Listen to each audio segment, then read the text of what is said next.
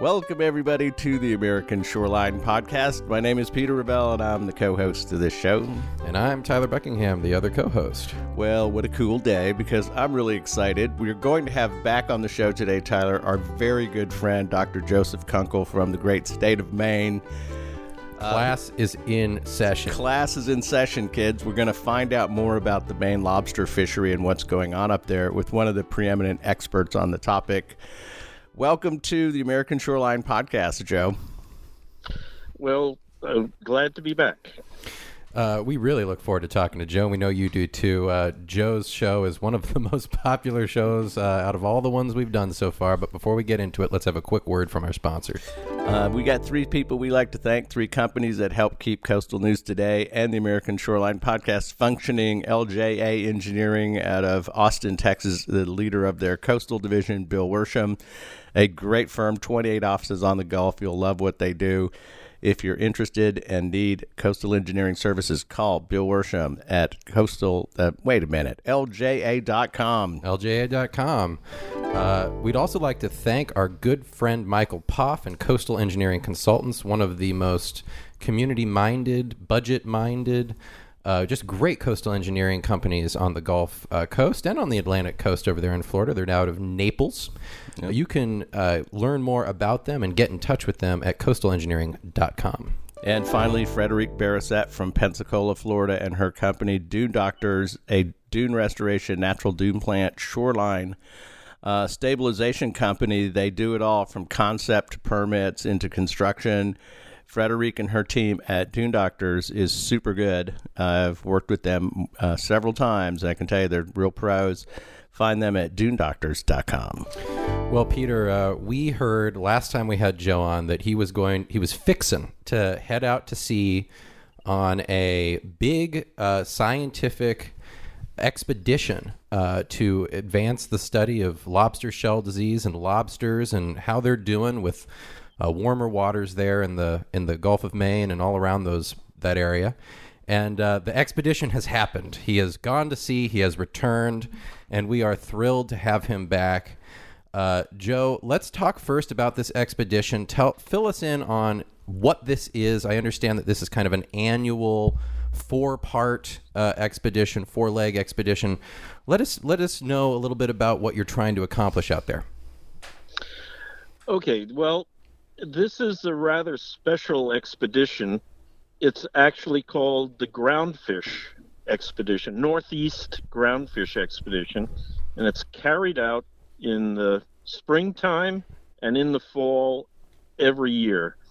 And it's it started uh, forty, fifty years ago, actually. We have that many years of records of wow. the groundfish. Wow. Now, the groundfish are the the fish that you would put on your table, uh, and also besides that, the things that they eat, so that we understand uh, what are the supportive uh, organisms that uh, end up as fish or shellfish on your table.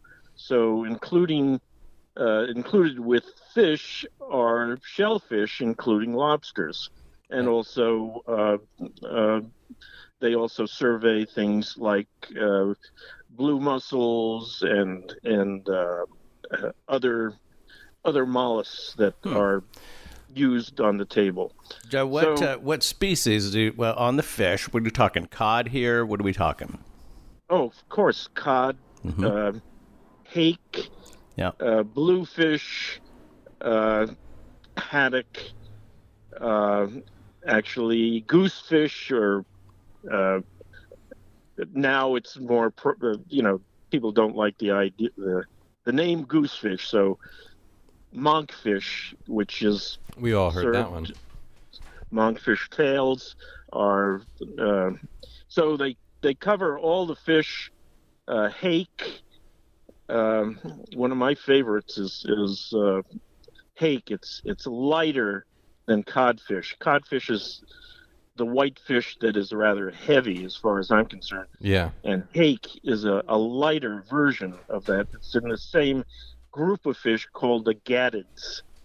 Uh, uh, the Gadidae uh, include uh, haddock, hake, uh, codfish, uh, and uh, a number of other fish that end up uh, being sold as whitefish. So, uh, so Joe, a whitefish. Yeah, it's obvious. You know, this is a but lot. But also octopus. Oh wow! Octopus, squid. Uh, wow, your cephalopods, course, lobsters, Joe. And uh, th- it's done in four legs. Each leg is about two weeks long. Uh, so the ship goes out four different times. Four different times. It starts from uh, uh, Newport, Rhode Island. The first leg goes down uh, as far as the Cape Hatteras, and it does that Cape Hatteras, Chesapeake Bay, uh, the, the ocean adjacent to Chesapeake Bay. It doesn't really go into Chesapeake Bay. And so we're doing coastal stuff. Each state will survey their fish, their ground fish, uh, in their sort of state territorial waters. And then uh, the the federal government surveys the fish out to about three hundred miles, where that we consider our territory. So, Joe, uh, f- first of all, that sounds really interesting. And I mean, such a broad uh, swath of, you know, territory to uh, to survey, but also so many different types of species. Who all is on this vessel uh, along with you? I mean, I imagine you're going to need state people, biologists. Uh, to fill us in on, on what... what... And, and tell us about the boat, too. Yeah, yeah. What kind well, of boat okay, is this? So it's got to be fairly uh, large, I imagine. The current boat is the uh, uh, NOAA ship H B Bigelow. Bigelow was a person who... Um, H B Bigelow, there are several Bigelows, but H B Bigelow actually uh, sailed around Uh, the Gulf of Maine, and he has a famous book of all the organisms, uh, uh, the marine organisms of the Gulf of Maine. Aptly so, named. And, this and that vessel. is a, at my website. You, there's a link to uh, an old version of that. Uh, it's been updated, you know, but there's an older version. You know, there's purely black and white illustrations, but of all the fish of the Gulf of Maine. That's fascinating. And, uh, and so the, this ship was named after him, and and it came online uh, in the early two thousands uh, as the new ship. Um, and, and prior to that, I was on the Albatross, the Albatross four. So there were have been four Albatrosses, and the first one was uh, b- uh, before uh, uh, nineteen hundred. It was uh, wow. in the eighteen eighties that uh, the first Albatross started surveying, oh. and uh, and actually during World War One and uh, World War Two, they they actually commandeered these ships, and they would actually patrol patrol the coast as a sort of naval uh, right attachment rather than uh, doing biological surveys. Well, clearly, so, uh, yeah. However, we have uh, fifty years of very similar surveying. So data on codfish, on haddock, on lobsters, dating back that length of time. And so we know a lot about these fisheries due to this Northeast Groundfish Survey. How long have you been going on the cruise? Well, you know, th- I actually, they published a little thing about me going out. Um, you know, I thought, oh, this is just, they're going to do a thing on me for a newsletter. Anyway, it was published in Fisheries, uh, the Fisheries Journal. Wow. And I was, you know, very hokey uh, in my interview there. And uh, I find and that very hard to believe. It appears in an actual journal. You know, this is my, peer reviewed, uh, right? It was like twenty-five years of, of uh, you know, twenty-five legs, not twenty-five years. So in the, uh, right around the time that the lobster shell disease became important, um, I started going out. So uh, nineteen ninety-six uh, I, or nineteen ninety-seven was my first time out on the, uh, okay. At that time, the Albatross. Well, you know, which was a very, it was a boat that, you know, rocked up and down, and um, and water came over the side and swept mm-hmm. buckets of fish from one side to the other side of the deck, and you were working out on deck. And now um, we transitioned to this l- quite a bit larger uh, uh, H B Bigelow, and uh, we're working inside, mm-hmm. and it's all mechan- a lot of mechanized, a lot wow. of computers. You've never seen so many computers on a boat. Wow. Uh, and all of this uh, associated with, you know, sampling the ocean, measuring the temperature, measuring the salinity. Automated. Uh, measuring the depth, and then uh, all the species that we catch at each trawl site. So it's a tremendous amount of data being taken in. By, you know, Joe, that's the thing about yeah. kids today, you know? They just don't know how well they have it. Do you know that? Did the old guys on that cruise sit around and go, back in the day, when we used to have to slog around on the deck, the wind would be blowing, we're out there, you could fall right. off, and these kids today complaining the food's no good. Does that happen on the boat? Well, but, um... come on. My the first, uh, I, I've been seasick four times on the, um, and that was all on the Albatross.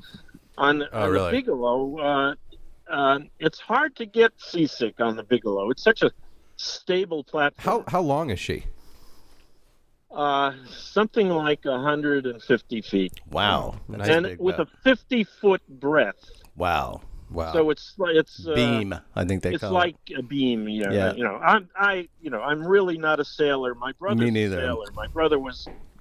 My brother was actually a uh, um, a um, uh, an officer on a boat that was a Navy boat that used to do this type of uh, surveys. They were surveying. Oh, really? They were the Navy was doing the surveying of uh, trawling and and uh, looking at organisms, and also trying to measure the temperature to uh, three decimal places.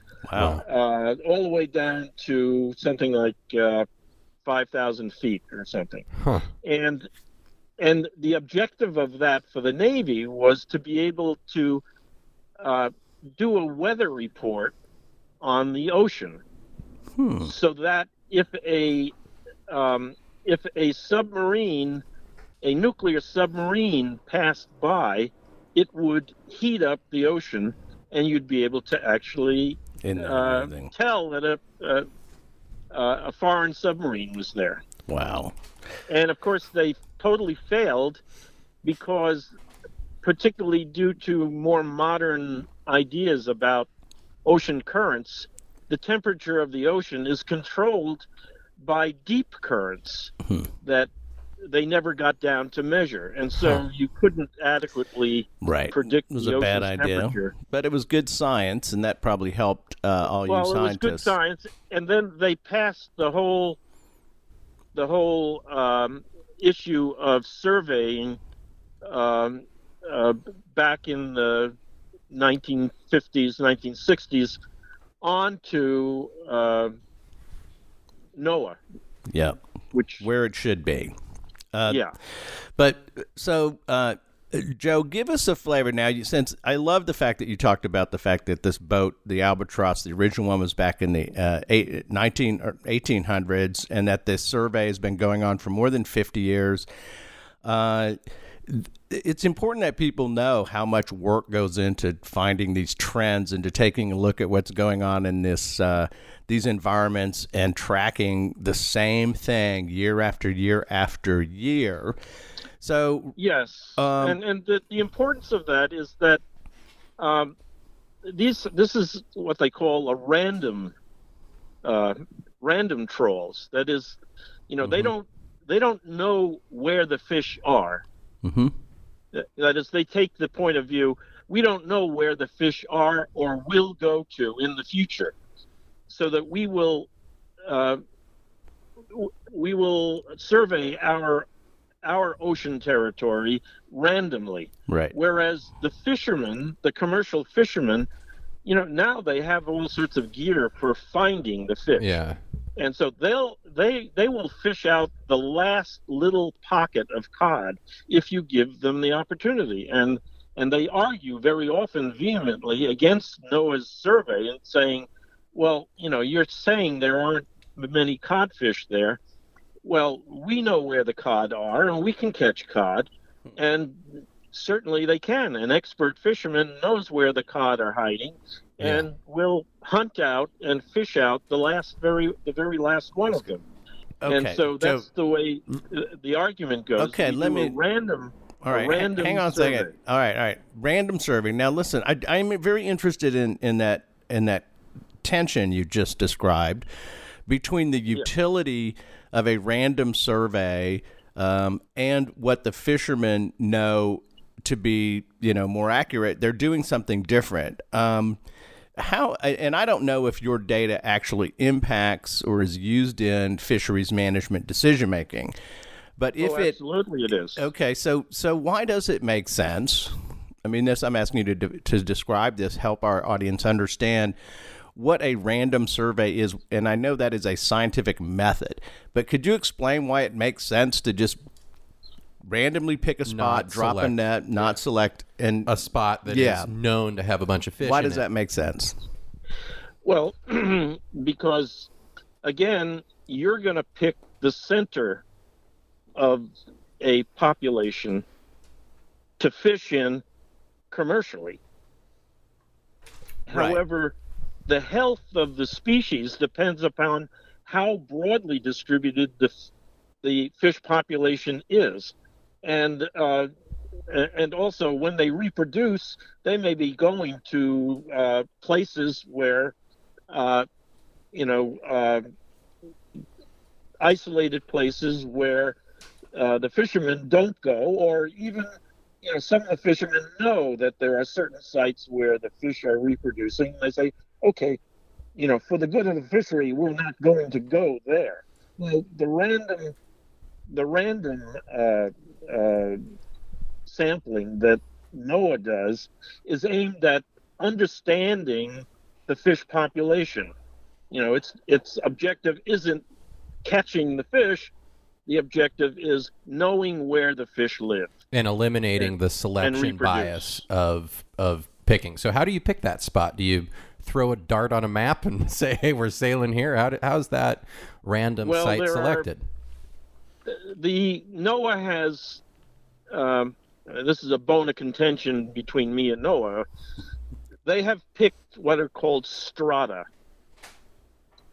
A strata is a uh, a geographical area that uh, may have some sort of geographical basis. Like it might be um, a uh, um, an area that is a deep. Or it might be an area that is a shelf. Okay. Um, and, okay, so they take that stratum. So the, the, the East Coast is is made up of, I, I don't know, thirty, forty, fifty strata. Okay. A little geomorphic characteristic. Deciding but... where the strata are. I get However, you. Within each stratum, they say, okay, we're going to do five random locations this year, this spring, and then next next fall they'll do five other random locations. So the computer picks that, and uh, and you go to that place. Now, when you go to that place, you have you have all sorts of uh, devices for measuring whether that is a is a legitimate place. Uh, am I still being recorded? Yes, yes you are. And, it, and, okay. and and and so what it, it and you're saying if you, if is you it does there, it fit the strata definition? Is it the right geomorphic setup? Is it legitimately of the type you wish to sample? Yes, and also there may it may be too rocky, or it may have some sna- obvious snags on the bottom that they can use their sonar, their uh, scanning sonar, to figure out. Oh, we can't. We can't um, troll exactly here. We'll hang up our net, so we'll we'll right. step aside, you know, one two steps and see whether that's a legitimate place. Okay. So there's a certain amount of searching for good bottom to trawl in. That uh, that makes I mean, a lot of sense. As a as an example of, of why that's important, on the very last trawl of the fourth leg that I was on, we were supposed to be out for an additional three days uh, to test some new gear. But the last trawl, they lost a, their set of sensors, one hundred thousand dollars worth of gear. Wow. They it just snagged up on the bottom, and they lost it. Ouch. And as a result, we came in three days early because their new gear was going to be added to some of their existing gear, and we didn't have the existing gear. It was on the bottom. And and so finding a good place to trawl is essential to the whole process. And that sometimes holds up the progress of the uh, uh, of the survey, so finding a good place to trawl. Joe, I want to I want to jump in here and kind of get an idea of what uh, the process looks like. So you you steam out to one of these uh, locations that yeah. meets a strata uh, characteristics. It's it's approved. You're allowed to do it. Now you're dropping. It sounds to me like what you're doing here is dropping a net. And well, you're first of all you do a what they call a C T D, which is concentration, temperature and density probe. Interesting. So you do a you do a uh, what they call a transect to the bottom. Mm-hmm. So huh. it measures the Drop the concentration, sound. temperature, and density of the ocean uh, linearly all the way down to the close to the bottom. You don't want to hit the bottom because that's very sensitive gear. Again, yeah. you you're about twelve feet from the bottom, and then you bring that back up, and then.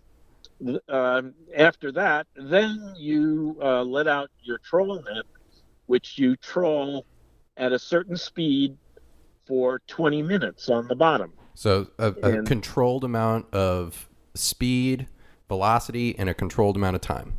Yes, and then you bring up that bag of of uh, of uh, captured organisms, and you uh, and then we sort that on deck.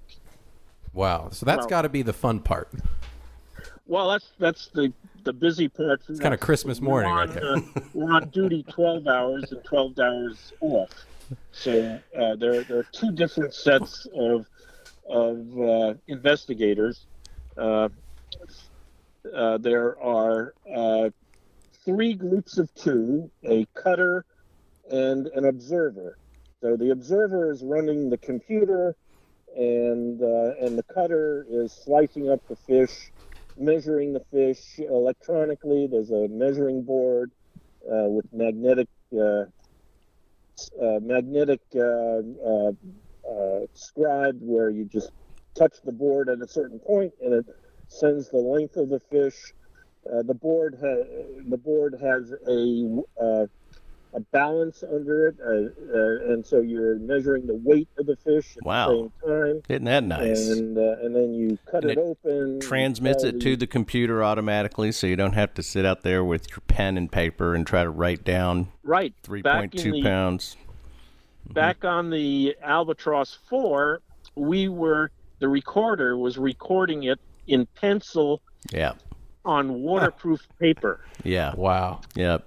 How things that, have changed. That waterproof paper had all the information, the, they say stroke tallies, so you would call out the length of the fish and they'd put a stroke on a piece of paper that had that length, that centimeter length on it. I gotcha. And in the end, in, in the end, these pieces of paper was sent down to you guys in Texas to a prison where the prisoners wait a minute paid wait to, a minute time out to, okay those, those wait a minute paper. I've got to stop were, are you they were so paid a penny a stroke that this oh my god are you kidding me that I know no, prison no, labor you know we've all heard about license plates. That's kind of the joke about prison labor, but in Texas, of course, the prison labor system has been an powerful economic force in the state and manufacturing all kinds of things. There are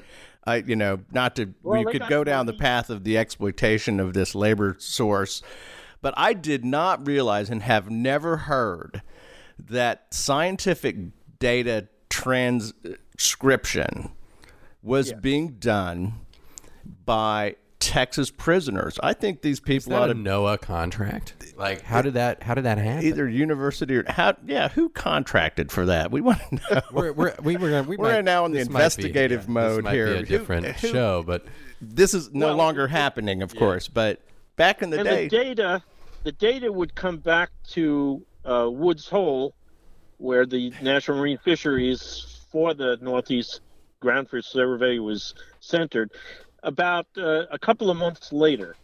So now in the electronic age, we, we get that data back almost, instantly, you know, uh, immediately when the, when the ship lands, the data is transferred.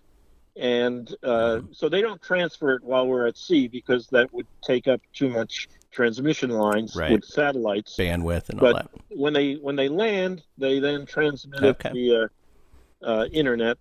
Okay. And uh, and then uh, then it's analyzed. So I just got the data back uh, like uh, two weeks ago from uh, the information about the lobsters. Okay. That was important to me. All right. So all the other data, I I could uh, not that I don't I don't I care less about it, but well, you have a focus. Everybody's got but, a focus. Uh, I focus on the lobster data. It's not a personal data, bias. So they sent me all of that data. Well, okay, we're about to talk about a little bit. Now, I know you haven't gone through the analysis and completed that work, but for the listeners out there, uh, our first interview with, with Doctor Kunkel was, and you can find it on the American Shoreline uh, podcast. Go back and listen to that show. There's a whole bunch of information about lobsters and lobster shell disease. That show was published on March fourth uh, of this year. So it's been a couple of months now. Uh, Joe, I guess three months. It's been a little more than three months since we talked to you last time. Um, can you share with us your observations at this point or your general impression of what, not just what you're finding on this cruise compared to, say, last year, but in the lobster fishery health? What are you seeing out there? What What is the data kind of suggesting to you at this point? Well, at, at the moment, it looks like, um, well, first of all, the lobsters in the Gulf of Maine are at a peak of numbers because of we've because of the warming water and because of the fact that we've killed off a lot of their predators. So now hmm. uh, in the Gulf of Maine, lobstermen are having their heyday catching lobsters. However, uh, shell disease has crept in to the Gulf of Maine, uh, uh, primarily, in my opinion, because of the conditions uh, of the ocean uh, during uh, global warming. We've got a uh, the the population of lobsters is is moving north uh, or is centered more north each uh, each year, and uh, so the lobsters are beginning in the Gulf of Maine are beginning to show shell disease on a, in a regular way. So we had studied uh, one population of hotspot of, of shell disease near Casco Bay, where uh, which is near Portland, Maine, and uh, that hotspot uh, was rather unique. It was uh, shell disease, recognizable shell disease, uh, uh, which we could see in about twenty percent of the population uh, at, at times. Wow. But but uh, shell disease in general in the Gulf of Maine was relatively low, uh, sort of at a level close to one percent in the south and lower zero point one percent, say, wow. further north in the, uh, in the Gulf of Maine. Yeah. Now...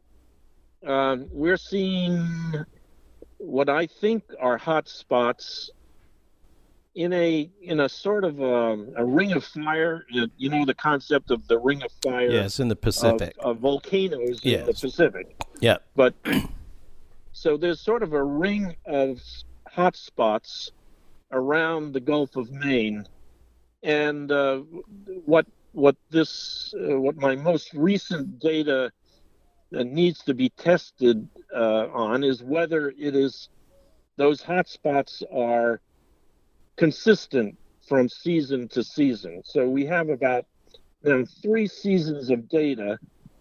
Um, the spring of two thousand nineteen, we have a, a reasonably complete set of data for the Gulf of Maine.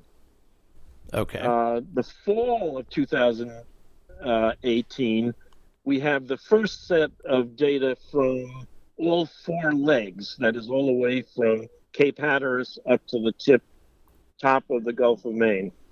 And this spring two thousand nineteen, we have a repeat of that uh, survey on lobsters looking for shell disease uh, in every individual. And we added another uh, another item. We're, we're looking at uh, whether they also have incrustations of barnacles, because we're interested in whether hmm. barnacles are a indicator hmm. that the shell might be settled on by bacteria more easily hmm. and lead to shell disease. And some kind and of so a... we're we're we're looking at a number of things. So in a sense, our protocol has changed slightly from fall of two thousand eighteen to spring of two thousand nineteen, but only with this addition of the of the barnacle uh, barnacle. As kind of an indicator, an easy to easy to see, perhaps, right. indication right. that it's the shell for... bacterial surface is changed. If that, yeah, what because, is the relationship because... between the barnacle and the condition of the shell? Why would it why would it be more likely that there would be a barnacle on a lobster if its shell is not in good shape? What would the what's the relationship there?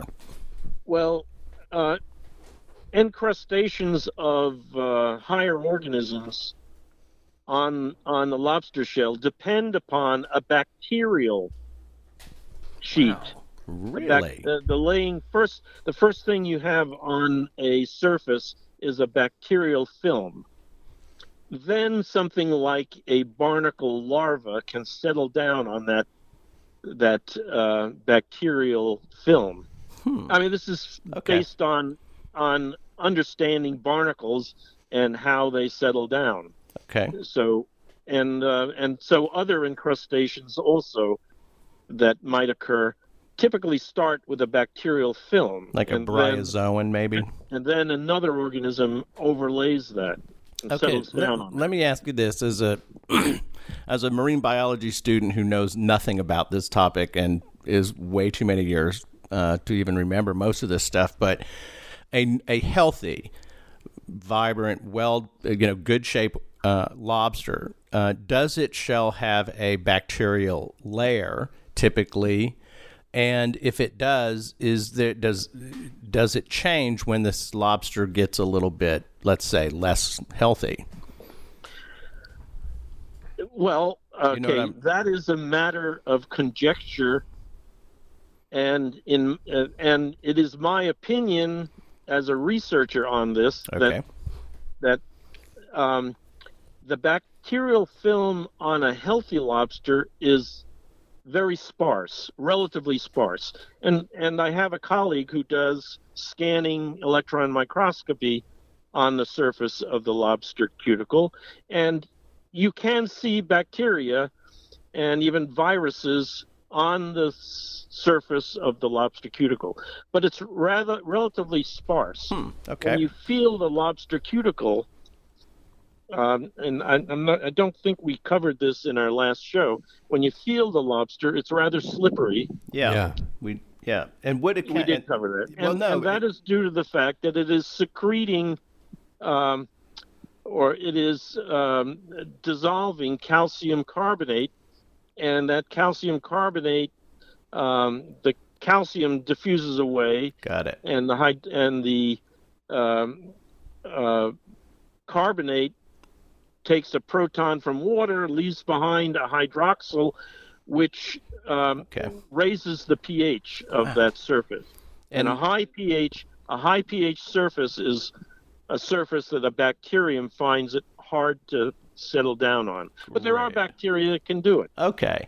So when in, and when you say it's dissolving calcium carbonate, that means you're referring to its own shell there, and it produces yes. this environment essentially on its surface that is not particularly conducive to bacteria.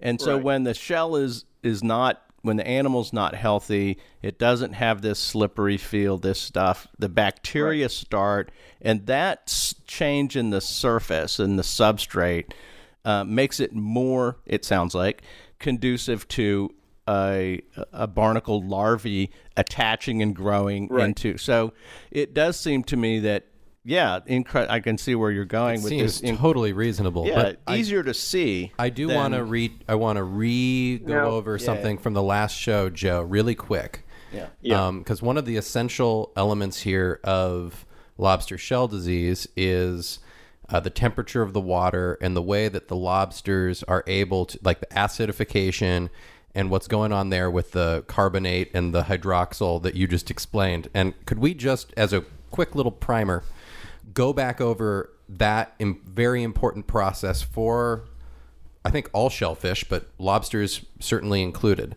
and um, why uh, you might expect to see a change in that uh, chemistry with a different water temperature. Uh, well, the calcium carbonate, of course, dissolves uh, in the water. Uh, it, it's fairly insoluble, but um, it dissolves slowly in the water. And so uh, all the way from the marble or the uh, the, the the cliffs of Dover to uh, uh, to uh, mollusk shells to crustacean shells, they all have calcium carbonate in them. And when it dissolves, uh, and uh, people who have aquaria know that, okay, in part of your filter, in, you have marble chips, which hmm. uh, dissolve and keep the pH of the water uh, more alkaline. And and that's an important part of having a healthy aquarium, is not allowing your aquarium to get too acidic. Right. And uh, and so...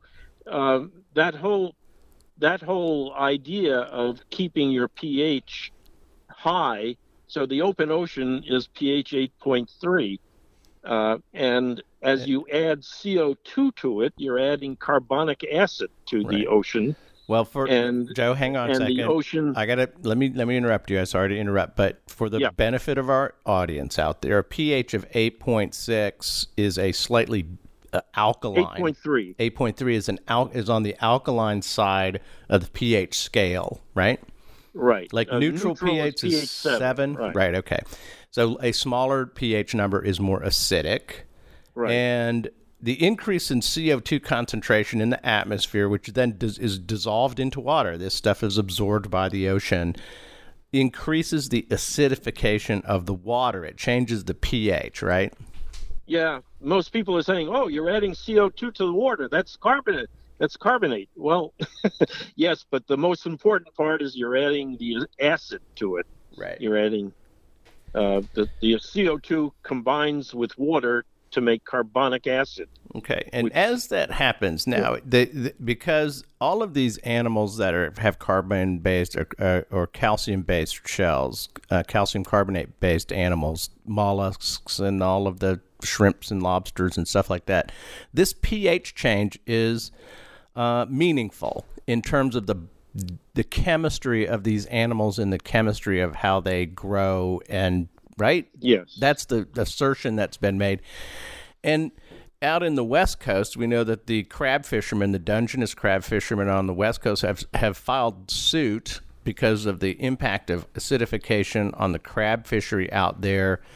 Uh, we've also read about uh, communities that are shellfish-based uh, communities that have a fishery that are also seeing changes in the populations of uh, shellfish and the harvestability of, and the health of those animals.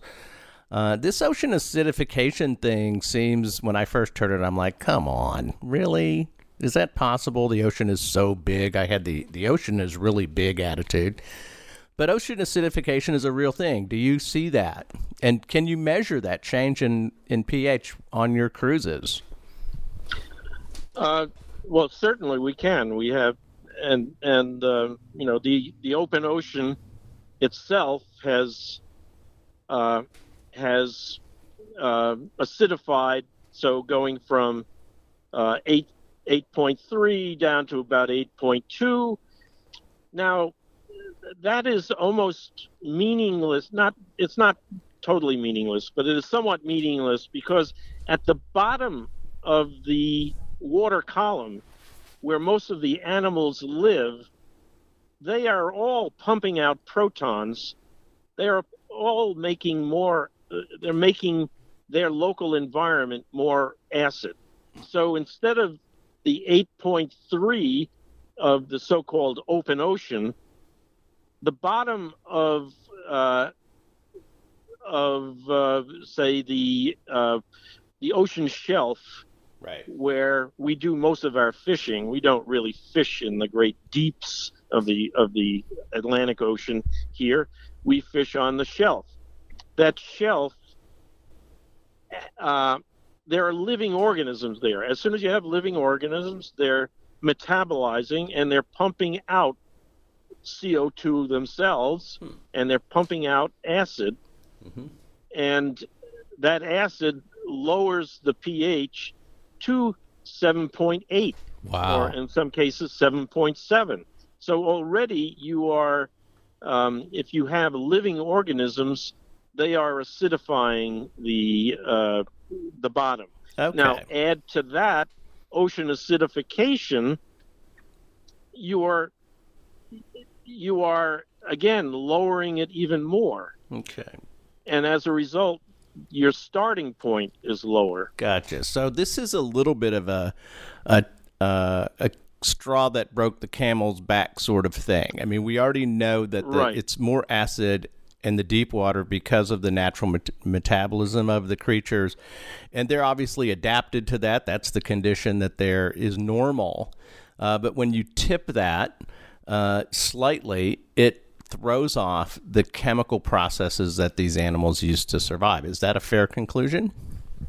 Yes, and it, it also has to do with certain minerals that are found in living organisms. And um, the, the two most important are calcite and aragonite. Hmm. Those are both calcium carbonate. They're crystalline forms of calcium carbonate, and they have different solubility coefficients. Huh. So you're dealing with situations in oceans where, uh, you know, as you acidify the ocean, you're making those um, minerals more soluble. Right. And less likely to be stable. So, you know, some of the more sensitive organisms are the larval stages uh, wow. that have calcium carbonate that is um, almost in immediate um, uh, reaction with the ocean water. Okay. And um, if you depend upon a structure in your surface to be aragonite or calcite, okay, the solubility coefficient of that, I'm which depends you. upon the pH, is critical. Critical. You may okay. be at a pH. Let me where... let me let me do something for the audience here, because I'm following what you're saying, and uh, yes. and and this does require a little bit of an understanding. In the first show, you went over the phases, the larval phases of lobsters, which is not unlike crabs and other crustacean organisms. Um, And these, they're very small. These shells, which do exist in their early larval stages, are quite thin and delicate. And as you're saying, they, they're they're composed sometimes, depending on what animal it is, a calcite, or what's the other one? Uh, did you say argonite? No, that's not. Aragonite. Aragonite. A R A G, aragonite. Okay, and the solubility quotient, what that means, folks, is its sensitivity to being dissolved, essentially, that that mineral, as you said, depend. This, these animals depend on this structure. This is their bones, essentially. This is their shell. Yeah. Their survival depends on it. And if that shell is more susceptible to being uh, thinned or dissolved that kills these larva stages and affects the reproductive the productivity of the right. I, and I want. Am I following right? Am I, I following you? I'm trying to summarize for the audience. Well, uh, and I just want to throw something in here, Joe. Uh, another question. Yeah. Um, so when I'm thinking about these like really small larval state uh, uh, organisms that have a, an exoskeleton, I think that boy, when you're that tiny, the percent of your body of the body of the organism that is uh, calcium based is greater than say when the organism gets larger. Sure, the, the shell gets bigger, but there's up, there's more mass uh, elsewhere. There's there's internals. There, you know, it's a bigger animal. Yeah. There's more yeah. volume there, and so I can imagine that just by virtue of the shell being more of it by proportion, that uh, yes. it just really that's the, that's that is the uh, ancient surface versus volume argument. Yes, that's right. Ancient. That's, that is uh, some, yeah, of the, some of the best the original science was uh, on buoyancy versus volume. Yeah, uh, for centuries. So, yes. Joe, um, understanding the relationship with acidification, I think we, I think we've kind of touched that. But what is the relationship uh, between uh, acidification, uh, shell shell health, and we went. We started with the bacterial layer. We started with the barnacles. Um, when when the ocean temperatures and the and the pH is slightly changed uh, by these C O two emissions that we pump into the atmosphere, what is the relationship between this stuff, acidification, uh, and shell disease, and what's the how are how are they connected? Well, in, yes, in in my in my idea of shell disease, uh, it is making the lobster more vulnerable when um, they don't have enough calcium carbonate dissolving slowly to lower the to uh, raise the pH of the surface uh, to a point that bacteria are uh, are kept prevented away from landing. Mm-hmm. We uh, uh, the the open surface of a bac- of a lobster, um, unless you get a bunch of bacteria, a colony of bacteria of a certain size, when they produce a um, a proton, um, it's not, it, it's going to diffuse away. Protons diffuse very rapidly, so that on a flat surface, if a bacterium is producing protons, it's not really going to have too much of an effect on the surface. Okay. But if you get a colony of them together, then they can, and, and uh, so you have a bacterial film, and if that film gets dense, dense enough so that they're overlapping bacteria, then they can create a small environment underneath their surface, Man. Uh, in between them and the, the shell. shell Got it. That allows those protons to actually have an effect on the shell. Interesting. This is so interesting to me. So when you... It's such a microenvironment, such a fascinating thing. A lobster shell disease is a bacterial infection of the animal, right? That can, yes. that yes. that and, exists and it, in a pocket or some sort of small. It's like a pimple. I'm, if I'd say if it's out there, it's a skin. It's a skin infection essentially, and if it's there long enough and it's persistent enough, it sort of dissolves down into the animal and can reach the internal organs of the animal, the, the tissue, right? And this is yes, when that this uh, is the life-threatening condition of lobster shell disease, right? Right, but um, and to a certain extent, it is it requires that colony of bacteria that can start creating the lesion, and they need to um, the, the actual calcium carbonate is. Um, is sort of in the next layer down, the epicuticle of the of the uh, lobster, which is above the calcite uh, above the calcite layer. So the the calcium carbonate layer is actually separated from Gotcha. The surface by a um, a sort of lipid uh, and um, a protein layer mm-hmm. that they need to break through. And so they, they need to be able, and so the pH of the surrounding water of this unstirred layer that I talk about on the surface of the of the shell, the pH needs to be low enough so that a colony can start and start digesting the lipid and the protein right. in that outer sheet. Once they get through that and they can start uh, uh, more uh, actively dissolving the calcium carbonate, then they can form, uh, you know, sort of a little hole in the surface, a little pit in the surface. Yeah. And mm. and um, after that, once they've established that pit, all sorts of other organisms can come in, and then in other fact, bacteria. Occupy. I mean, uh, so when you're making this description and you're saying they, you're referring to the bacteria. That the they, bacteria. Yes, they have to get through the lipid layer first. And once they get that, they've created a little pit in the shell surface of a lobster. They create this zone where they can all live. They got a little space now. Right. They can also be occupied by other bacteria or organisms we don't like. Uh, what what is it about that process that makes them more susceptible to a barnacle?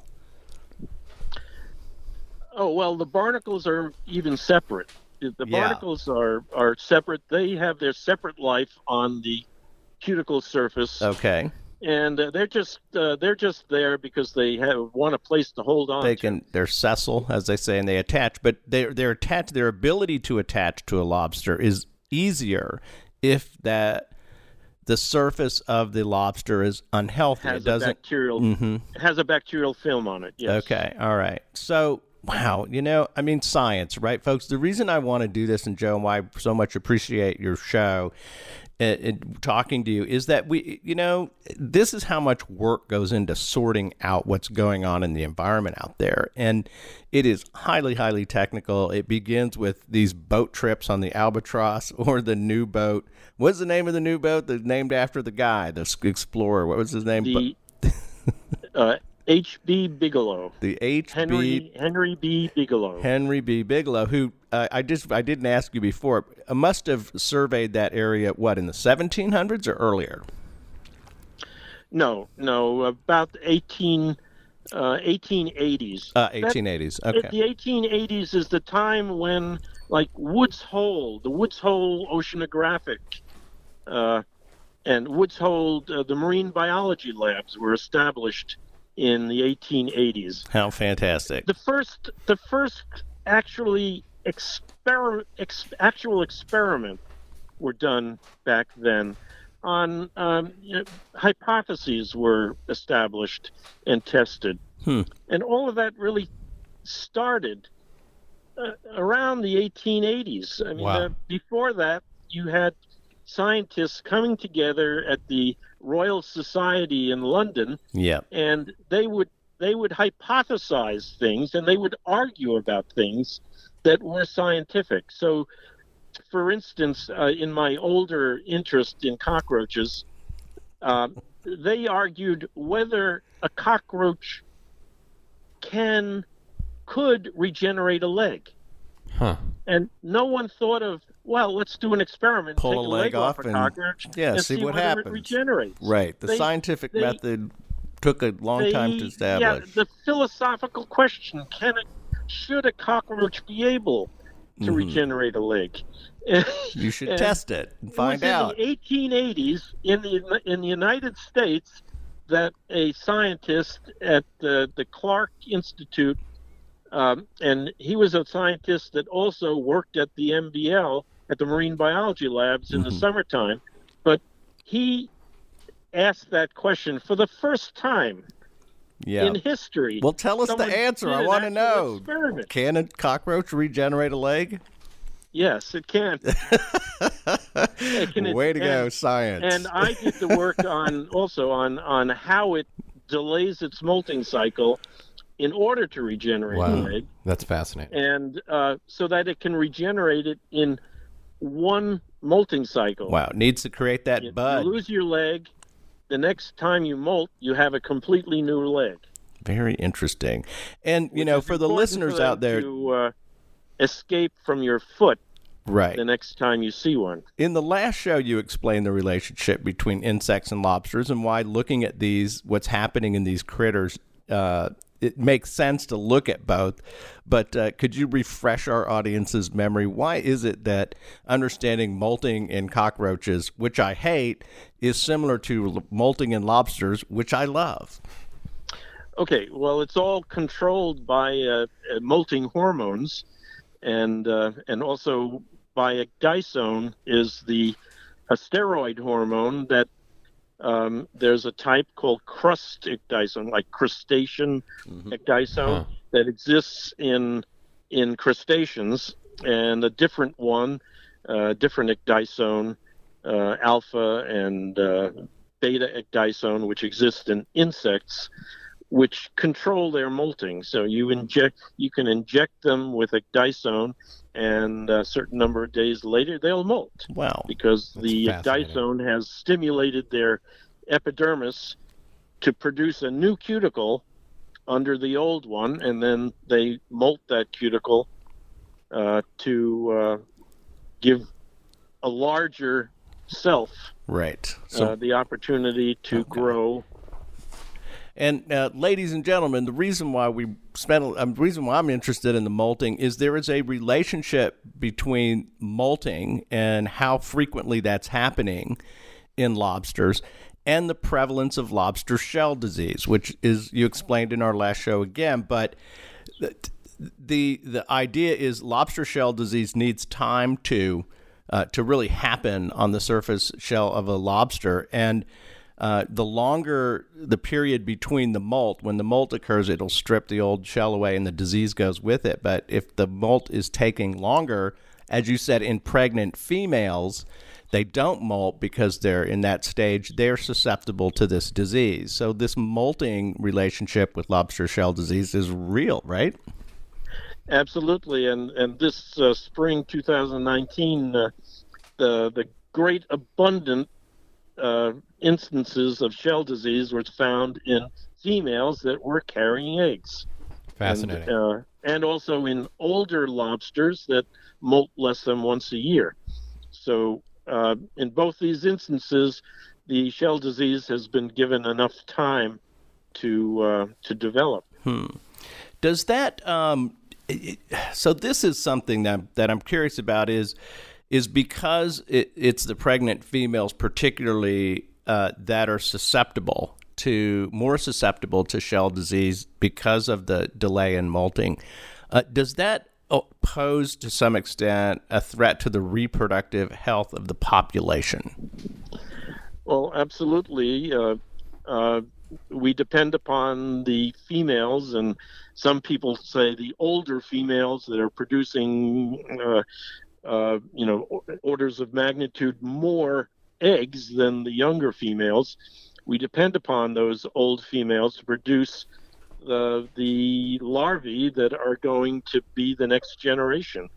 And uh, and okay. so, you know, when we catch all of the uh, young lobsters that uh, that may not be such a great burden on the population because you have... Uh, At least in Maine, we, we have a law stock. against catching the older, uh, larger lobsters. Hmm. So there's a, a maximum size of lobster that you can actually commercially okay. catch and right. sell. You want to leave those older, productive animals in the system because that's where the new ones come from. Uh, yeah, the- and those are just the ones that are being killed off. The older... Uh, but also, uh, there were plenty of young females carrying eggs that had shell disease, and huh. and the, the the you know the the iceberg sort of below the surface is that we don't even measure all those lobsters that died because their shell disease progressed to a point hmm. where wow. they just were predated by fish or you know died. Okay, wow. So there's a Yeah, you don't. That, that's not sampleable because they're not getting in the net or crawling in the net or whatever right. it is that you're using to catch them. Um, the other thing I wanted to pull together was this shift north. You said that as temperatures are changing, and we know that there's a bumper crop right now in the Gulf of Maine of lobsters that happens to be t- related to the sweet spot of the temperature regime now that really is promoting their growth. But if we, you had mentioned on the last show that down in New York, in Long Island Sound, and even south of there, the lobster, the center of the lobster fishing in America, used to be south of Cape Cod. Now it is north of Cape Cod, and that migration. I, this is not. And I, when we say this, we don't say that the, the the animals are walking from New York to Maine. It's that the reproductive health of the fishery is transmitting further north every year. Um, Is it the understanding of the scientific community that that that that migration, that shift in the population center, is temperature related? Uh, yes, in general. I mean, uh, lots of organisms, including the Gulf of Maine shrimp, which is the, the, the northern shrimp, Pandalus borealis, is moving north, and uh, and uh, we don't know anything about whether that has something to do with uh, their production of eggs or any disease or not. They're just moving north uh, to um, uh, more normal temperatures for them. I mean, they're mm-hmm. surviving and prospering uh, further north, and in the Gulf of Maine, they're just uh, dying out. I mean, we had a, a wonderful catch of uh, a pocket of, of, of uh, uh, the northern shrimp, Uh, and um, I, I, I just pigged out on them. You know, I ate them sashimi style. You know, nice. You just uh, pop off their heads and and down uh, they go. Ex- express the uh, their tail meat into your mouth, and it's so sweet. And it is is something that we have loved in the Gulf of Maine. And now uh, the fishery is closed. There aren't enough to commercially catch, and uh, um, so. The temperature is a factor for the lobster as well, but in addition to that, we have the shell disease that is killing off the reproductive population, so that, you know, there is a, a real collapse uh, due to their non-viability uh, as well as um, the, the, the in, in that at that temperature, as well as the fact that shell disease is De- decimating the larval stages. Joe, I want to ask a couple questions here, kind of to zoom back out. You know, NOAA's conducting these uh, really incredible scientific expeditions.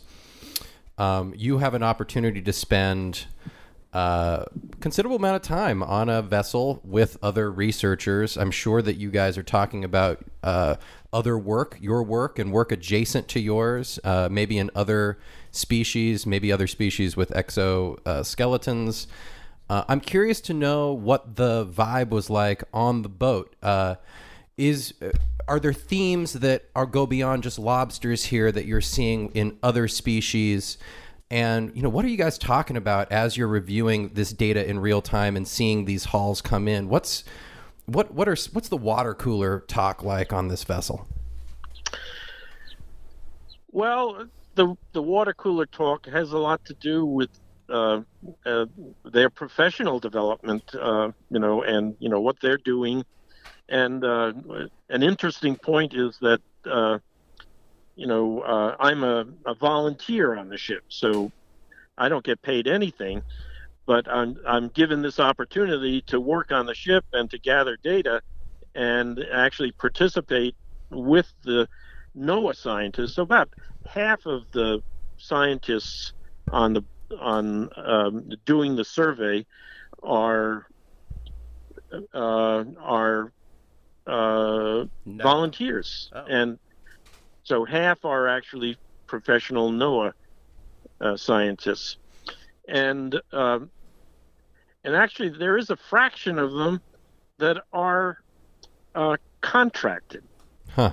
so that they don't work for the government, they don't have a government pension, and it, it, um, there's this transition in the survey to um, having uh, a number of NOAA scientists, um, government-employed scientists, and a fraction of total volunteers like myself, and also a fraction of um, contracted scientists. And who, who, who would who would contract?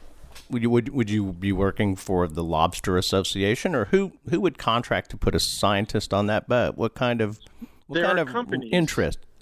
Companies. There are companies that um, provide contracted scientists.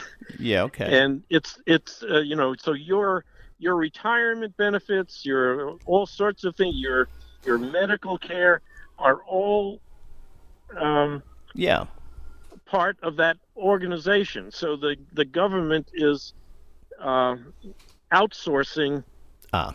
some of its science. I gotcha. The, and, and I think for the listeners out there, it's an economic thing. It I is. Mean, this is the outsourcing of government services where the government contracts with a, with a company whose job it is to supply worker bees, professional level worker bees to the right. government. I've right. I've been solicited by a few of those guys. I've looked at what they do.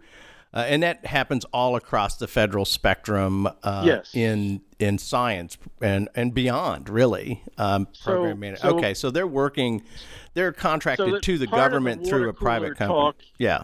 Part of the water cooler talk is about that, and and then part of the water cooler talk is about um, organisms, you know, uh, because a lot of these scientists are interested in particular organisms, and uh, and so we'll talk about those. And um, and then, uh, of course, I tell them about lobsters. They're all interested in what I'm doing and why I'm out there. And uh, uh, you know, I'm I'm uh, I'm w- what would be called an expert cutter. I try to avoid using the computer, being the recorder, because I love doing the cutting. You want to get your hands on the organism and, and really touch yes. and feel it. I totally right. get that, but I want to circle back because one of the things that I'm just genuinely very interested in here is, yeah. you know, we we look at kind of this pan-coastal, across America, across the world perspective, and we see themes emerging all the time from oftentimes kind of disparate places. We're seeing trends. And We, there you are. You're in this crucible of scientific research out at sea.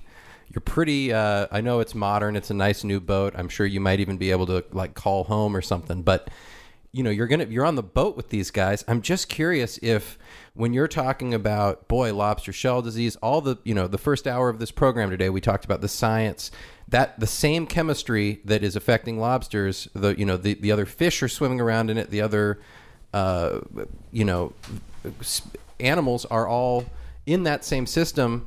Are there parallels that you see between lobsters and other and your research? I'm not so much talking about uh, the organisms themselves, but just like in the scientific community, are there trends, Joe, that you see uh, with your work and, and other silos of research? Uh Well, of course, the, the, the lobster research is somewhat unique, um, but there there are other other themes, uh, you know, such as hake and the importance of hake and the importance of haddock and the importance of cod uh, and uh, uh, uh, and in our surveys. The, the the NOAA people will design certain elements in, and there'll be uh, each year there may be a change or a shift in the interest in a particular organism or not. And uh, you know, and many of the workers out there have nothing to do with that. You know, the people who design it are back in Woods Hole, using their computers, analyzing the data that comes from the ship right. to decide, you know, which species should we be focusing on. And uh, for instance, out on the ship, uh, all of a sudden we'll see, well, they're not interested in red hake at all anymore. Gee, you know, they they they only make a meat, you know, and the computer tells you whether you need to open the stomach of this individual or uh, preserve the stomach. And uh, so you're you're there, and the computer says, uh, no, don't do the stomach on this one. Don't do the stomach on that one. And huh. you say, wow, why aren't we interested in red hake anymore? Somehow they have enough information on red hake, and the people in uh, in Woods Hole say, okay, well, let's put our effort into uh, now haddock. And okay. Uh, that makes and, sense. And, the study uh, design. So you're you're asking what the water cooler. You know, us us people in the water cooler, we're supposed to be, uh, in a sense, uh, we're supposed to be objective scientists. We just uh, sort of do what we're told t- to do, to measure, and uh, you know, don't question. Right. Okay. The protocol while you're applying the protocol. Right. I got now, you. It sort of makes it difficult for me because, like, when I'm out there and I. And uh, because I'm studying the lobster in other ways than just shell disease, uh, you know, I get to survey all the lobsters that, say, the other, the night, I was on the day shift, so the not night shift produces all these lobsters, and, uh, you know, they're in baskets ready to be returned to the sea or put in, put in the live tank so that we eat them. Um, Uh, but the uh, uh, but I go through them to uh, look for my other project, landmark analysis. And so when I go through them and I find a lobster that has shell disease but has not been recorded as having shell disease, because if it had been recorded as having shell disease, they would have put it in the freezer for me to take home. Right. And so so that's a... a false negative that has occurred in the data. And uh, I'm, you know, uh, I, I can say that I'm a little upset that, okay, this shell disease level two lobster has not been recognized right. by the observer on the other shift. And that's, you and, know, this part uh, about, about, which I think it, I'm glad you're being frank about that. There's a skill and an expertise as a yes. scientist and as yeah. a researcher in, in the recognition of this condition. And, and that has been part of my objective, to is, develop... Is train other people um, to see training, it. Uh, yeah. material to train people how to recognize it. But, of course, we've got uh, four different... We've got four different legs. There are different people on each leg. Yeah. And they have to be able to recognize shell disease if we're going to... collect this data. Right, with some sort of consistency in the standard right. and how that's understood and applied and visual. This is primarily a visual exercise, right? Right. And then I can I can detect the false positives, that is, when they have said this is shell disease, and then when I get the frozen lobster and examine it and say, aha, this particular one is a false positive. It doesn't have shell disease. This was another mm-hmm. uh malady of their surface, uh, an accident, or maybe a fungus or something, uh, okay. a different type of uh, a different you... type of disease that we're, is not epizootic shell disease. Okay, so just for the to close this topic out, the false positives, false negative uh, universe of and and how how frequently, as the senior researcher out there. Is it happening more than you would like? Obviously, any any is more than you would like, but how big of a deal is this? Well, I only found one. Well, that's good.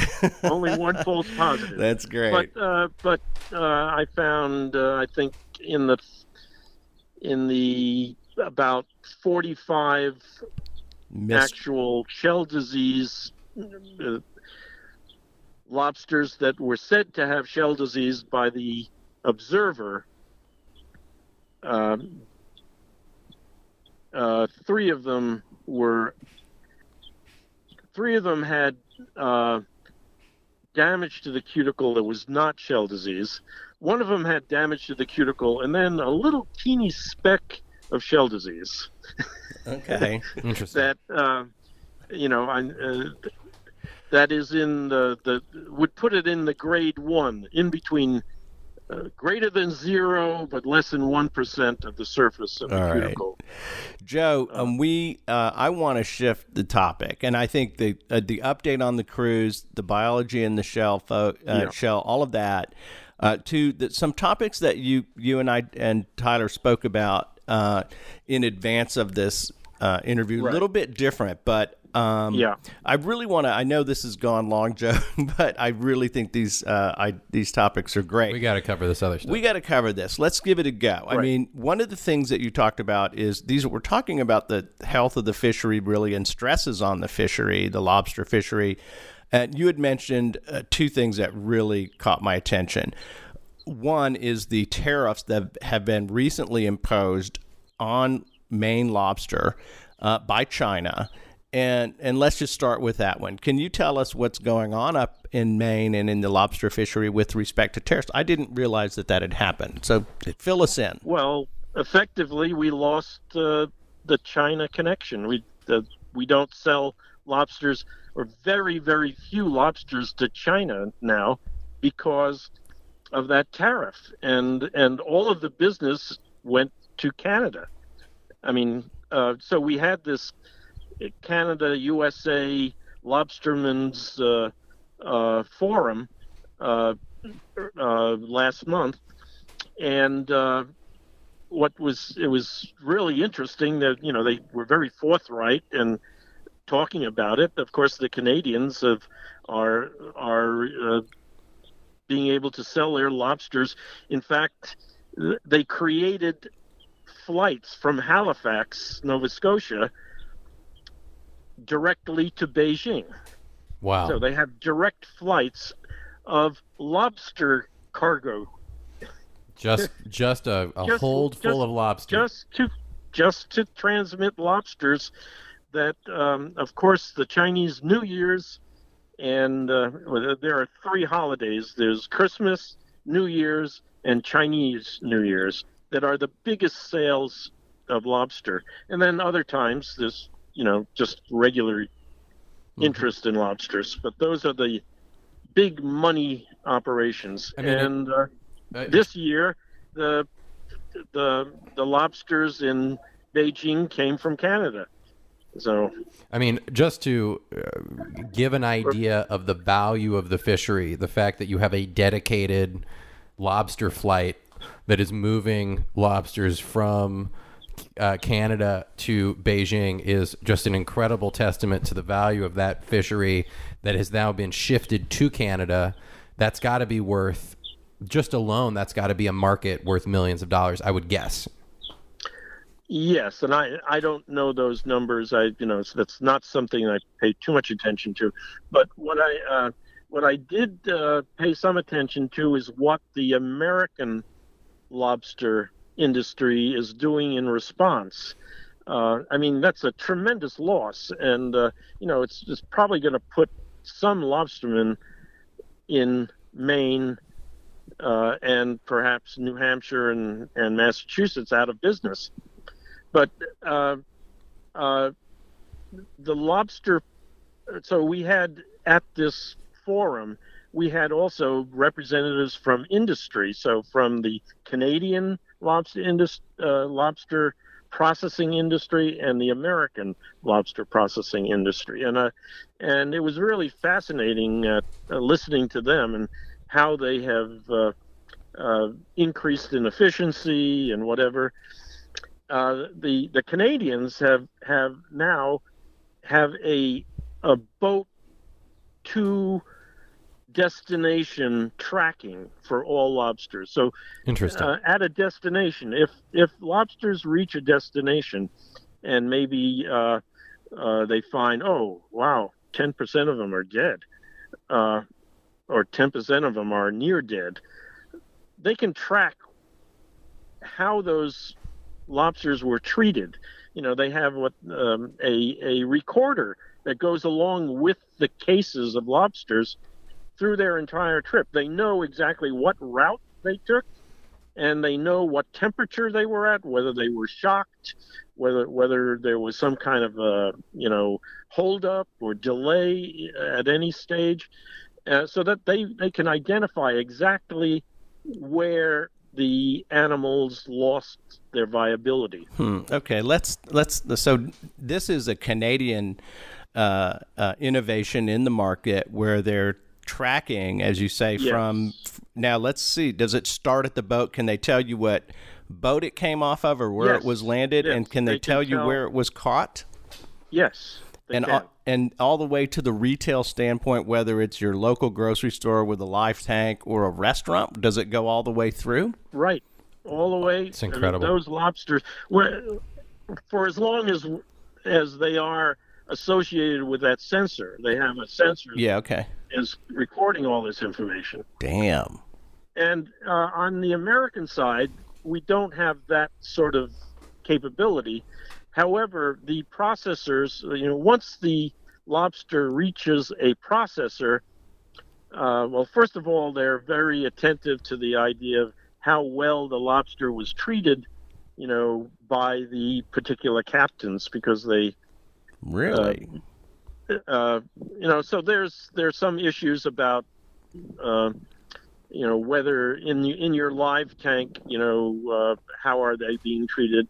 The circulation of water, really, uh, whether they're being oxygenated or not. Or it's not really oxygen that is the issue; it's C O two. Again, the the the the real uh, villain here is C O two. Huh. Uh, so C O two on board a, kill a lot. on board a if, ship, if you don't, you've got a live well. You just throw them down in there. Supposedly, seawater is coming in and out of that Uh, yes. tank, but if it's not circulating well, the, then the C O two level, just like respiration does, uh, right. can and, kill them. And or C O two is, I mean, lobsters can be in very low oxygen situations, and that doesn't harm them that much. Okay.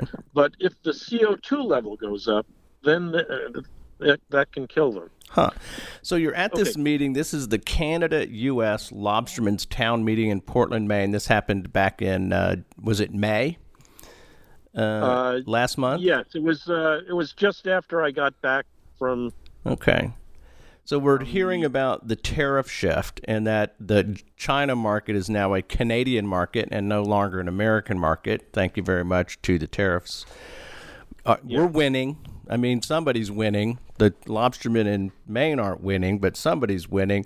The and then this processing innovation that the Canadians are doing. How did the Americans uh, respond? What is the American processors' uh, thoughts on this source tracking protocol? Well, uh, the Americans' response is okay. we've lo- we're losing our European uh, customers. We're using uh, losing our uh, Chinese.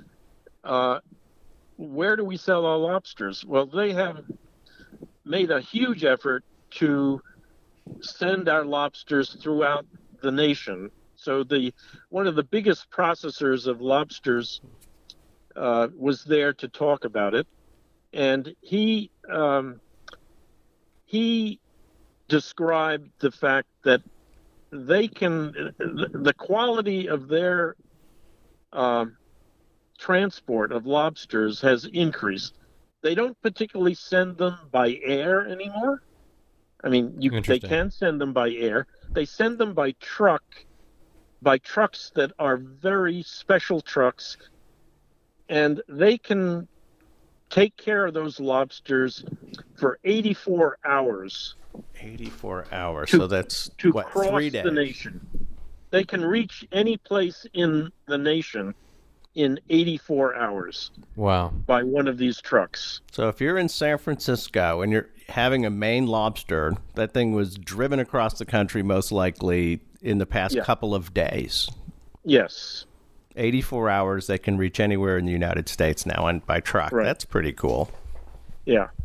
And, uh, and so as a result, um, they've been able to sell the lobsters that we have available that we can't sell to China and uh, and Europe. Uh, I mean, because Europe also buys, uh, used to buy a lot of lobsters from us. Uh-huh.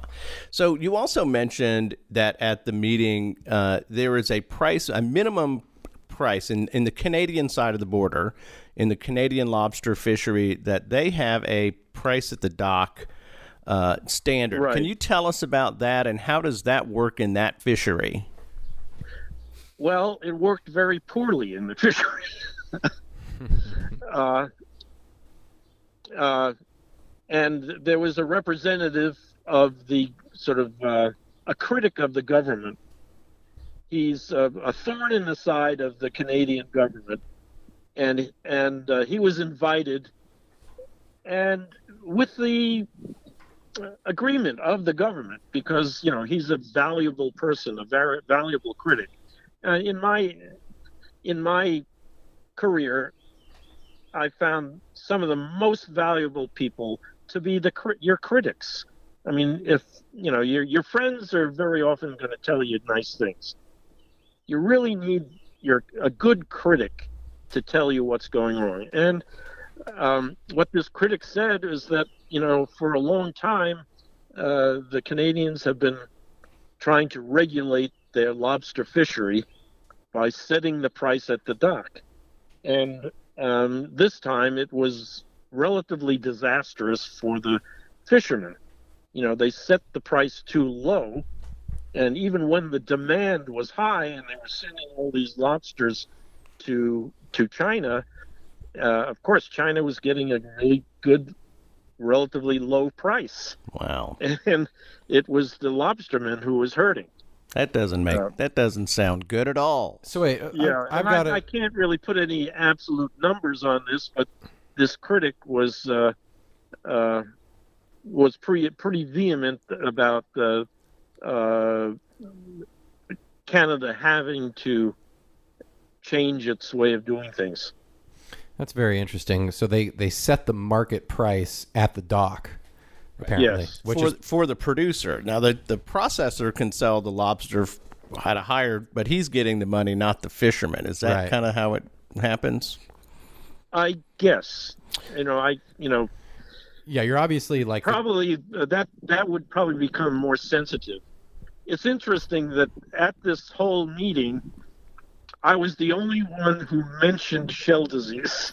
Yeah, how did it go over? I mean, I, tell us about the receptivity it of, went over, of your research in, in the in the it market. It went over... Uh, well, I wasn't really presenting at the conference. I was attending the conference, listening.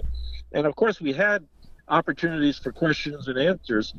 And the, the the and they had a, a session on the quality of the lobster. And they said, okay, this is my this is my session. I'm going to be commenting and discussing things. And uh, and so I I I brought it up, and it went over like a lead balloon. So what did they say? say? Sit down, or did they say that's they really not nothing. a pro- they, they no response? I, I got up. I. I, I told him about about uh, you know the experience that that shell disease was being found all around this uh, this uh, ring of fire. Uh, you know, I, I didn't really actually use the ring of fire. Uh, no, but that's a nice touch. I said I was found in all areas, including Canadian waters. Ew. And uh, and. Silence. Yeah, you're sort of no like uh, you're sort of like Debbie Downer at the meeting. Like, do we really want to know this? We have enough trouble. We don't need to know that the animals right. are getting sick. Right. But, but I think right. that's part of the job of the scientists out there who do the work, count things, as I call them. If you want to get mad at scientists, they count things. They'll tell you what the numbers are. You can like them or not right. like them, but that's what they do. Right. And so uh, the implications of that for the fishery are probably not welcome, given the stresses uh, on the salmon fishery at its time of, you know, in, in, in Maine, particularly at a time where it's at a peak. It's not good news. Who wants to hear bad news? But you've got to, right. you know, I, you got to sure face it, though. Fishermen, I'm sure that the fishermen are seeing shell disease lobsters. However, they're leaving them there. You know, um, uh, it's pretty well known among the lobstermen that it's not contagious. So, you know, If they just leave it in the ocean, perhaps it'll be able to molt and they'll be able to catch it the next time. Right. Well, ladies and gentlemen, uh, Doctor Joseph Kunkel from the University of New England, Biddeford. One am I thing, right? One thing, Peter, before, oh, yeah. before we before sign off, and I'm up. sorry, I gave Peter the, Joe, you couldn't see us, but I gave him the wrap it up. Tyler always usually wraps like we had a wrap. But I, it just occurred to me, I Go had ahead. one big question that I just, I wanted to save for the very end. Uh, one of the things, Joe, that you have hinted at uh, on this pod today is that you got you got to eat a lot of this yeah. uh, food, the seafood that you harvested on the expedition, and that you were in fact had the shrimp. And I just want to know yeah. what some of these uh, yeah, how was it? Some of these meals at sea were like. I mean, it's got to be quite a thing. Well, you know, um, the Atlantic halibut is another wonderful delicacy that um, uh, is somewhat uh, recovering in the Gulf of Maine. That's good. Uh, and uh, so we, they had caught a huge halibut on the leg beforehand. How big? And, come on. Uh, you can't do a fish so story we, without, uh, come on, you got to do how big? Uh, well, greater, uh, something like uh, one and a quarter meters wow. long. So, so that's about a, four feet, four and a half foot long halibut. Yeah, and I, um, I have... Uh, I have experienced the catching of uh, several meter plus uh, uh, halibuts, but I've never seen one and a quarter meter halibut. Uh, of course, up in Canada, not in Canada, Alaska. Uh, up in up in Alaska, they have yeah. like nine hundred pound and right. eight hundred pound. Right. Big, big so how are... how tasty was this meter and a quarter lobster, oh, y'all? Delicious, y'all. Uh, halibut, halibut. After well, you measured it and got all the well, science, how halibut. how was it prepared? Was it with butter? Did you do the garlic? What happened? Did we did we lose you, Joe? Um, uh, my my wife was saying, "Cut it." Just a second. Ask her to come on. We want to ask her a question. Yeah, how does she like the seafood? Did you bring any seafood not, back? I'm outside in the garden. You might have heard the railroad going by the, at one section. Well, the uh, nor'easter. Yeah, so you had nor'easter, some nor'easter uh, line. Line. Is that Amtrak? Is about yeah, Amtrak. About oh, about. two hundred yards away. Nice. Well, Joe, um, it sounds like a great cruise. I always enjoy talking to you, and in the most serious way, I enjoy the conversation, but I also think the work that you're doing illuminates uh, a lot of issues along the American shoreline from a particular perspective uh, of the of the lobster fishery, and uh, we would love to keep up with you as your work continues and as as you learn more about the status of this very, the, as folks, this is the wealthiest, the most valued fishery on the American shoreline is the main uh, industry. It's not the most tonnage, although it's yeah. more than one hundred million pounds a year. It is not a small amount. It sounds like they're going to have another record-breaking year. But it's the most valuable fishery yeah, on the sure. American shoreline in terms of dollars. I believe, it, isn't that right? Number one, I think. Uh Yes, I mean the scallops and and lobster yep. sort of balance back and forth, but uh, at, at currently, I think lobster has taken over. Yep, Doctor I mean, Joseph... lobster. I mean, the scallops are pretty stable uh, as a, a high-priced and and uh, productive fishery, but um, but they aren't as um, affected by this temperature. Uh, swing and lack of, I mean, the scallops don't really have that. They don't molt. Many predators like like lobsters had. So, um, I mean, getting rid of the of the lobster predators has really spiked their population and also the temperature. Okay, okay. Now I this is going to kill everybody. I'm sorry, you guys. There's one more question because you've mentioned the lobster predators and the reduction a couple of times. Is that cod? I mean, what what what is what is no longer there that was a big predator of lobsters, especially the little Well, dudes. The codfish was a was yeah. a major one, but right. uh, also uh, the spiny dogfish was a big oh, predator. Small shark, yeah. Yeah, and uh, they are being fished out because the British use them for fish and chips. Huh, really? Yeah, the, they're a principal part of the British fish and chips. Uh, so. Wow.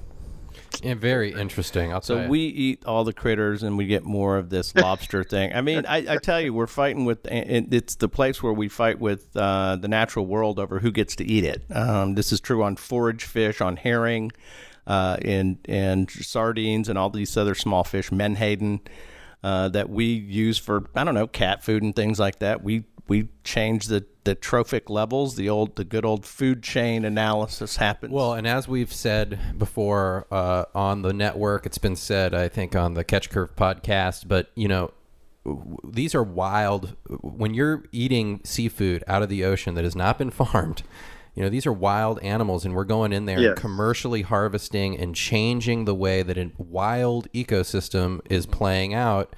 And we don't, because of the work that you do, Joe, we are beginning to understand this better.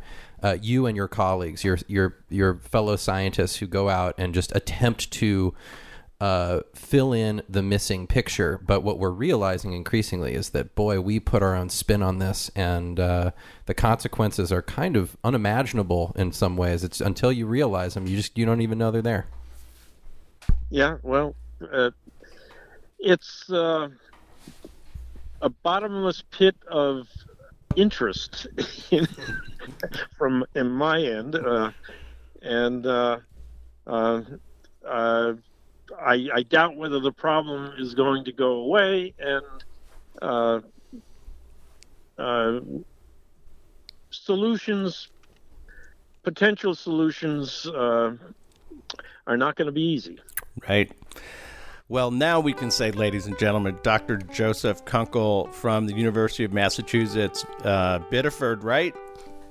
Am I pronouncing uh, University that? of New England, oh, Biddeford, God, UMass okay. Amherst, yes. Thank you very much. Uh, lobster expert, and I want to say thank you, Joe, for the work that you're doing, and all of the scientists who work their butts off around the American shoreline on this fishery and all of the other complex technical questions that we have to understand to be better at living and working and using the coastal resources. I think it's really important, and uh, I think you're quite right. It is a bottomless pit. There's always more to know, and I really yes. appreciate the investment of time and energy by all of the folks who do it. Thanks so much. Well, thank you for your interest as well in my work. And uh, ladies and gentlemen, on the American Shoreline Podcast, Doctor Joseph Kunkel, please listen to the podcast, like it, share it, uh, tell your friends, and uh, subscribe to it. S- subscribe, and also to Coastal News Today. Join us in this great investigation of the American shoreline. Thank you so much, Doctor Kunkel. We'll look forward to having you back on again.